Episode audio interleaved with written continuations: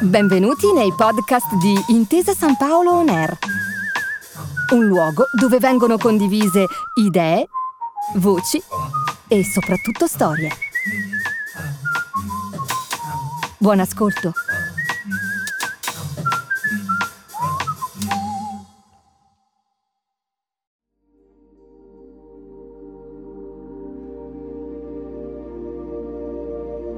Fa parte della nostra vita, dalla mattina alla sera.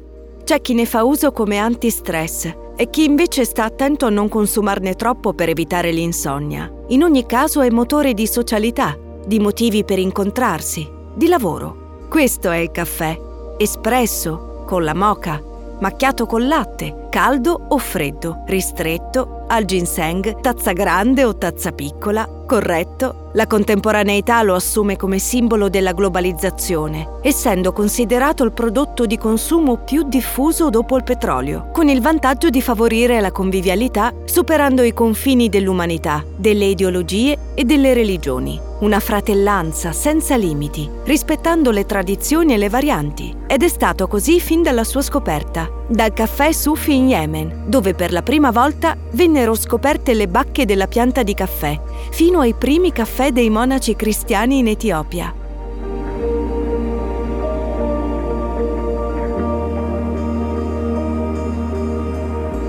Benvenuti a Risorse, i tesori del nostro pianeta, il podcast di Intesa San Paolo On Air che ripercorre la provenienza e la diffusione di alcune delle più preziose risorse che ancora oggi rivestono un ruolo chiave nella nostra vita quotidiana e nella nostra economia. Fra curiosità e aneddoti vi accompagneremo alla scoperta della loro storia, per scoprire perché è importante continuare non solo a scambiarle, ma soprattutto a tutelarle.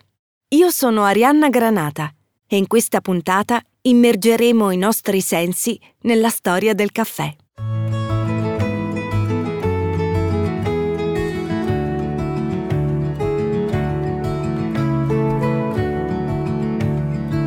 Nonostante le doti che quasi tutto il mondo gli riconosce, il successo del caffè è piuttosto giovane. È diventato infatti un prodotto di massa abbastanza di recente. È la guerra per l'indipendenza delle colonie americane contro la madrepatria inglese ad affermarlo sul piano commerciale, ma anche su quello ideologico.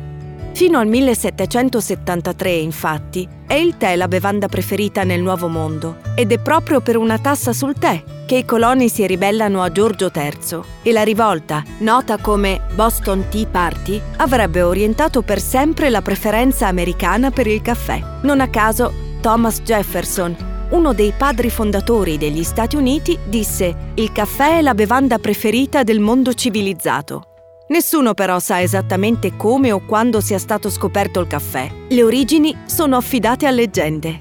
Secondo la prima di queste, tramandata anche dalla National Coffee Association, fu il pastore etiope Caldi a scoprire per primo il potenziale del caffè, quando notò che dopo aver mangiato le bacche di un certo albero, le sue capre diventavano così energiche che non volevano dormire la notte. Caldi riferì le impressioni all'abate del monastero locale, che preparò una bevanda con le bacche. Scoprì allora che questa poteva tenerlo sveglio durante le lunghe ore di preghiera serale L'abate condivise quindi la novità con gli altri monaci.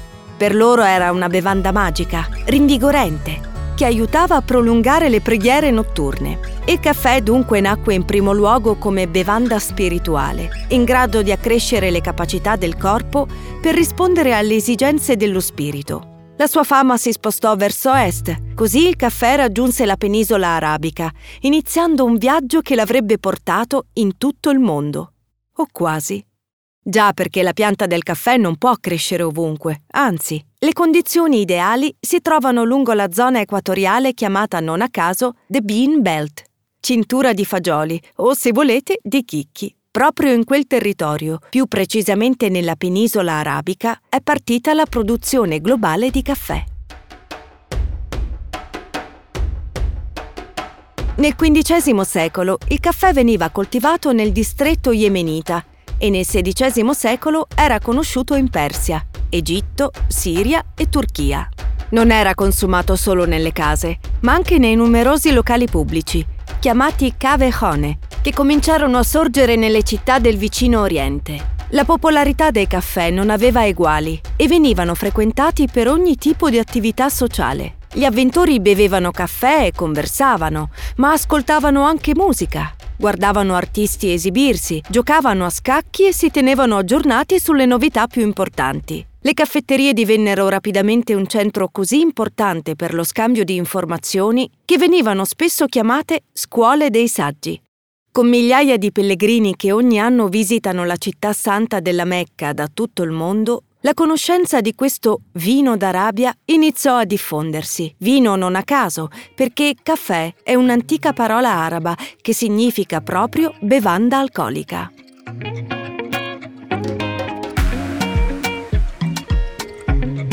Passiamo ora al vecchio continente. Secondo gli studiosi americani Bennett Weinberg e Bonnie Biller, Caffeina, storia e scienza della sostanza più famosa del mondo, la prima capitale del caffè in Europa è Venezia.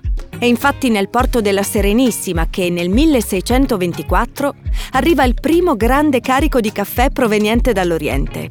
In realtà la conoscenza è più antica, c'è una testimonianza del senatore Costantino Garzoni nel 1573 in una relazione, non proprio benevola, su usi e costumi dei turchi. Nel 1585 Gianfrancesco Morosini, bailo della Repubblica, carica assimilabile a quella di ambasciatore, parla di cave come di una bevanda in grado di tenere svegli a lungo ed in possesso di proprietà mediche. Seguono altri studi, ma la passione dei veneziani per il caffè assume anche toni leggendari. Racconta lo studioso veneziano Alessandro Bullo che Casanova, dopo essere fuggito dalla terribile prigione dei Piombi, si ferma al caffè Floriano, oggi caffè Florian, e ordina una tazza di caffè prima di lasciare la laguna. Più concretamente, la diffusione in Europa viene fatta risalire al commerciante olandese Peter van der Broeke, maggiorente della Compagnia olandese delle Indie Orientali. Fu tra i primi occidentali ad assaggiare, intorno al 1614, qualcosa di nero e bollente, nel porto yemenita di Mocha, un nome che lascerà il segno. Dalla caffettiera Mocha fino al mocaccino, il fantasioso Peter van der Broeke riesce a trafugare alcune piante per poi portarle in Indonesia, allora colonia olandese. Qui trovarono un ambiente favorevolissimo, diventando la terza tappa del caffè e oggi il quarto produttore. Prima di diventare un prodotto di largo consumo in Europa, però, il caffè aveva rischiato addirittura la scomunica. La produzione, infatti, era localizzata in paesi di fede musulmana e pertanto era conosciuto come il chicco di Maometto. In quanto raddoppiatore dell'io, secondo i più rigidi esponenti ecclesiastici, il caffè era in grado di dare fin troppa energia a un uomo, rendendo disinibiti anche gli spiriti più riflessivi e morigerati. Proprio per questa ragione la bevanda del diavolo era a uso esclusivo delle taverne, posta allo stesso livello degli alcolici. Pertanto il clero non tardò molto a condannare questa insolita bevanda nera, nella convinzione che fosse parte di una congiura turca per distruggere il cristianesimo. La diffusione però cominciava a crescere, nonostante il prezzo ancora elevato. Lo scontro inevitabile fra le due religioni avrebbe raggiunto livelli talmente aspri da arrivare fino in Vaticano. Fu Ippolito Aldo Brandini, papa con il nome di Clemente VIII dal 1592 al 1605 a impedirne la messa al bando dopo averne bevuto una tazza. La leggenda racconta che avendola assaggiata abbia sentenziato questa bevanda di Satana è talmente deliziosa che sarebbe un peccato lasciare che ne facciano uso esclusivamente gli infedeli. Imbroglieremo Satana battezzandola.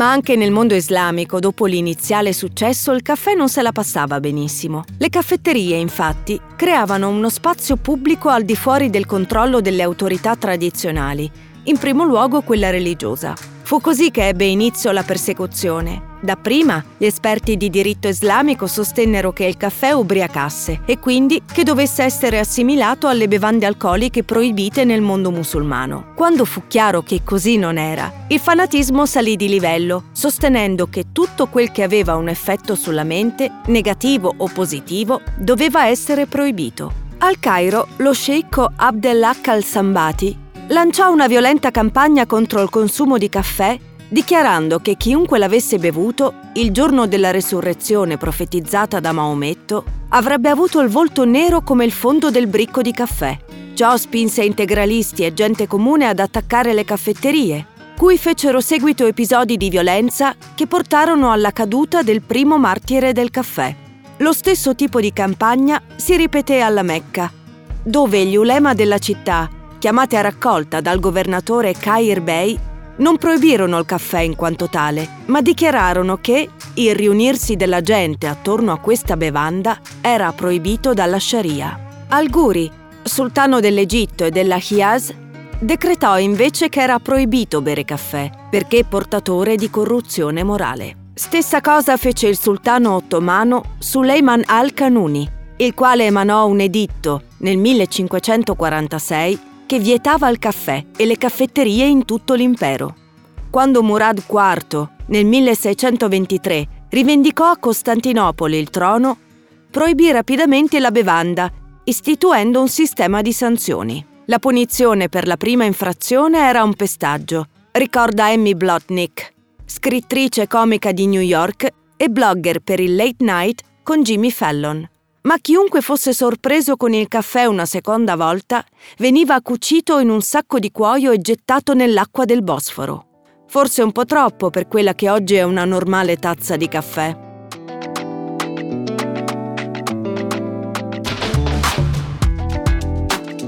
Se il caffè è diventato parte integrante delle nostre vite e della nostra socialità comunque lo si deve ad un nuovo tipo di locale, la caffetteria. Mitiche quelle viennesi con la prima, Zu den Blauen Flaschen, alle bottiglie blu, aperta in Domgas da Jeser Francisce Kozlowski. Personaggio misterioso, poliglotta, diplomatico e commerciante, probabilmente nobile, forse polacco oppure ucraino ed è proprio per queste origini che, secondo la tradizione, gli venne affidata una missione da 007. Travestito da turco durante l'assedio di Vienna del 1683, passò attraverso l'accampamento nemico per consegnare un messaggio alle truppe alleate, guidate dal re polacco Jan Sobieski. La mattina del 12 settembre, dopo essersi riunito con le truppe tedesche, calò dalle colline che circondavano Vienna. L'esercito ottomano, colto di sorpresa, venne travolto dalla cavalleria polacca e Jeser Francisce Kozlowski, come ricompensa del suo eroismo, oltre a denari ed onori, chiese i sacchi di caffè abbandonati dai turchi in fuga, donando alla città non solo un luogo, ma anche un modo di bere la bevanda. Giudicata troppo amara, fu apprezzatissima dopo l'aggiunta di generose dosi di zucchero e panna. In Inghilterra, analogamente, sorsero le Penny University, così chiamate perché al prezzo di un penny si poteva acquistare una tazza di caffè e intavolare stimolanti conversazioni. Il caffè iniziò progressivamente a sostituire le comuni bevande per la colazione dell'epoca, ovvero birra e vino. Alla metà del XVII secolo c'erano oltre 300 caffetterie solo a Londra, dove si ritrovavano mercanti, spedizionieri, broker e artisti. Molte aziende sono nate da queste caffetterie. Lloyds, ad esempio, presero vita dall'Edward Lloyds Coffee House. Con la diffusione delle caffetterie, però, la produzione arabica non poteva più bastare, vista la forte domanda europea. Gli olandesi tentarono così di piantare alberi nelle loro colonie.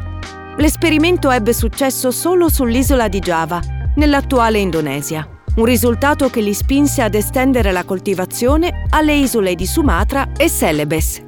Nel 1714 il sindaco di Amsterdam fece dono di una giovane pianta di caffè a re Luigi XIV di Francia, il quale ordinò che fosse piantato nel giardino botanico reale di Parigi. Tuttavia il consumo per lungo tempo fu proibito alle donne, nella convinzione forse che potesse intossicarle e causare l'aborto. Quando fu chiaro che così non era, il consumo di caffè da parte delle donne venne considerato una vergogna e un comportamento inappropriato per una signora per bene. Nel 1723, poi, un giovane ufficiale di marina, Gabriel Duclieu, ottenne una piantina dall'albero del re, nonostante un viaggio impegnativo fra maltempo, attacchi dei pirati e un sabotatore che cercò di distruggere la piantina, riuscì a trasportarlo sano e salvo in Martinica. Una volta messa a terra, la piantina non solo prosperò, ma si moltiplicò, arrivando a contare oltre 18 milioni di alberi di caffè sull'isola della Martinica nei successivi 50 anni. Ancora più incredibile è sapere che questa piantina è stata la madre di tutte le piante di caffè dei Caraibi, del Sud e Centro America.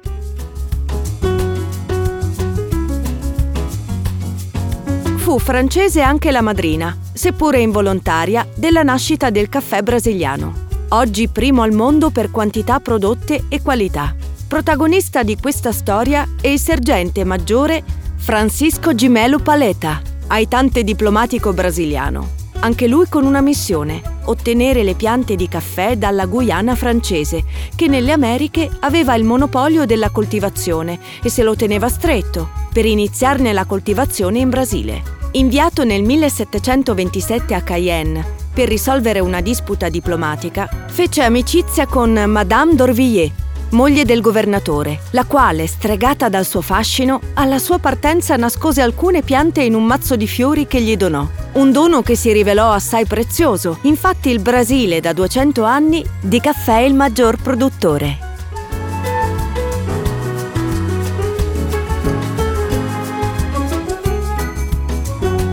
Grazie per averci accompagnato in questo viaggio alla scoperta del caffè. Non dimenticate di seguirci anche nel prossimo episodio sempre qui, su Intesa San Paolo On Air, dove continueremo a svelare i segreti delle altre materie prime che danno sapore alla nostra quotidianità.